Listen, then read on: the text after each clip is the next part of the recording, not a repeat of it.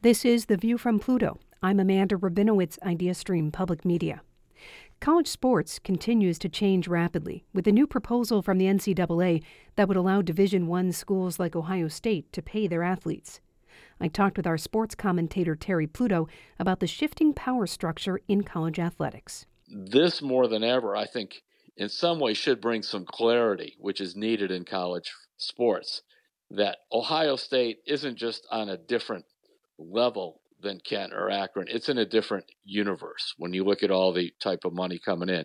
Michigan is on a different universe than Eastern Michigan, Western Michigan, and all those schools that are in the MAC.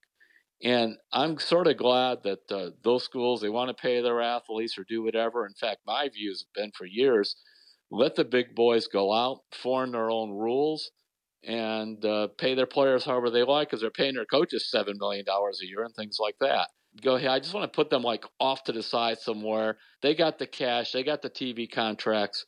Let them go figure it out. Yeah, and this is what players have been wanting for a long time too. For good reason. I mean, they walk out. There's a hundred thousand people watching them. They you have the Big Ten Network and uh, ESPN and all those national TV contracts that are so lucrative. Here's why I believe the NCAA is moving in this direction. Not only is there are lawsuits and things, you know, from players wanting to be paid, wanting a piece of the action, understandably. There's been a fear that the biggest schools would kind of go off and leave the NCAA behind and form their own association. And this almost allows them to do that. And then they're still under the umbrella of the NCAA.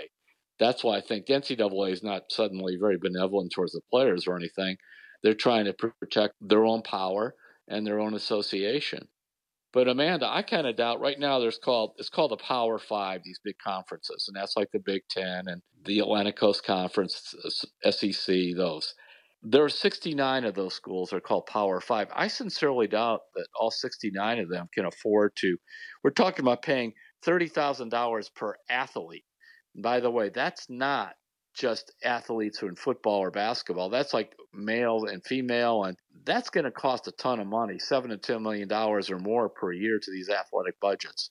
And I just wonder if some of the lesser Power Five schools can uh, afford that.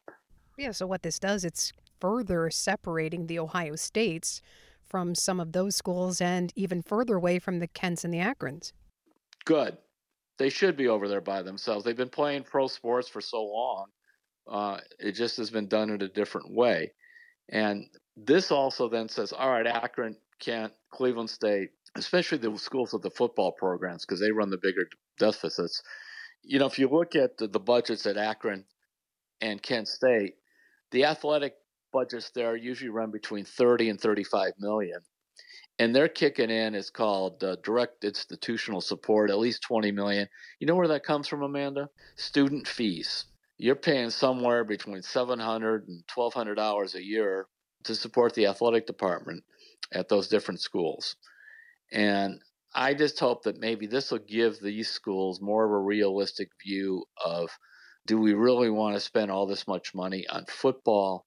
We're farther than ever of competing with the big boys.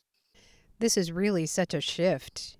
Long time coming though in how college sports operate Absolutely, and long overdue. There'll be all kinds of different ways. You know, there's the NIL name, image, and likeness. Now, these schools like Akron and Kent, they can still create some little deals for their players.